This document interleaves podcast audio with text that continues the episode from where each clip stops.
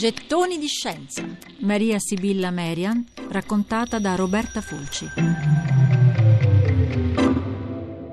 È un'idea folle, ma il 10 luglio del 1699 Maria Sibilla Merian e sua figlia Dorotea salpano da Amsterdam per il Suriname, alla volta di una natura selvaggia piena zeppa di favolosi insetti tropicali. Due donne sole alla fine del Seicento che se ne vanno in nave fino in Sud America.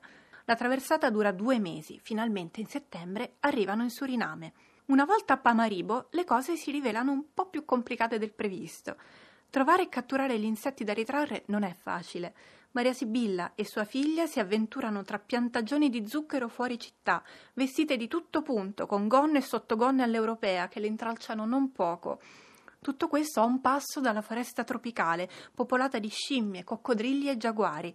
Per fortuna instaurano presto un buon rapporto con gli indigeni, che le sapranno aiutare.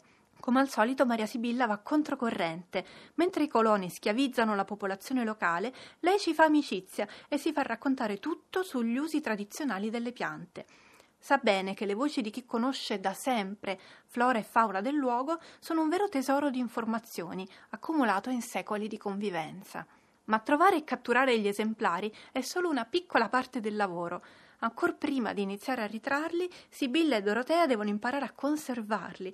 Anche questo richiederà vari tentativi andati a vuoto, campioni marciti, foglie divorate dagli insetti o rovinate dall'umidità. Il soggiorno durerà due anni. In origine sarebbero dovute restare per cinque anni, ma Maria Sibilla si ammala di malaria ed è costretta a tornare in Europa. Insieme alla figlia e a una donna indigena che si è affezionata a loro, raccoglie un'infinità di esemplari da portare con sé barattoli, teche, contenitori di ogni genere, sostanze conservanti, uova, bruchi vivi. Il trio si imbarca su una sorta di arca di Noè entomologica. Due mesi di viaggio e nell'estate del 1701 eccole di nuovo ad Amsterdam. Nel 1705 vede la luce quello che sarà il capolavoro di Maria Sibilla Merian, la metamorfosi degli insetti del Suriname 60 tavole a colori commentate sia in olandese che in latino che mostrano all'Europa meraviglie provenienti dall'altra parte del mondo.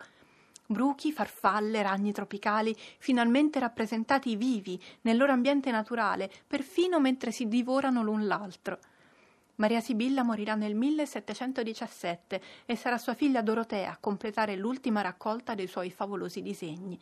Le sue opere saranno usate dallo stesso Linneo per catalogare gli animali del Suriname Quasi 300 anni dopo la Repubblica federale tedesca le dedicherà una banconota. Sir David Attenborough, il grande divulgatore inglese, parlerà di lei come di uno dei massimi esponenti dell'entomologia che la storia abbia mai avuto. Tutto questo Maria Sibilla non lo saprà mai, ma vivrà abbastanza per vedere i propri disegni desiderati e formalmente acquistati da Pietro il Grande, zar di tutte le Russie.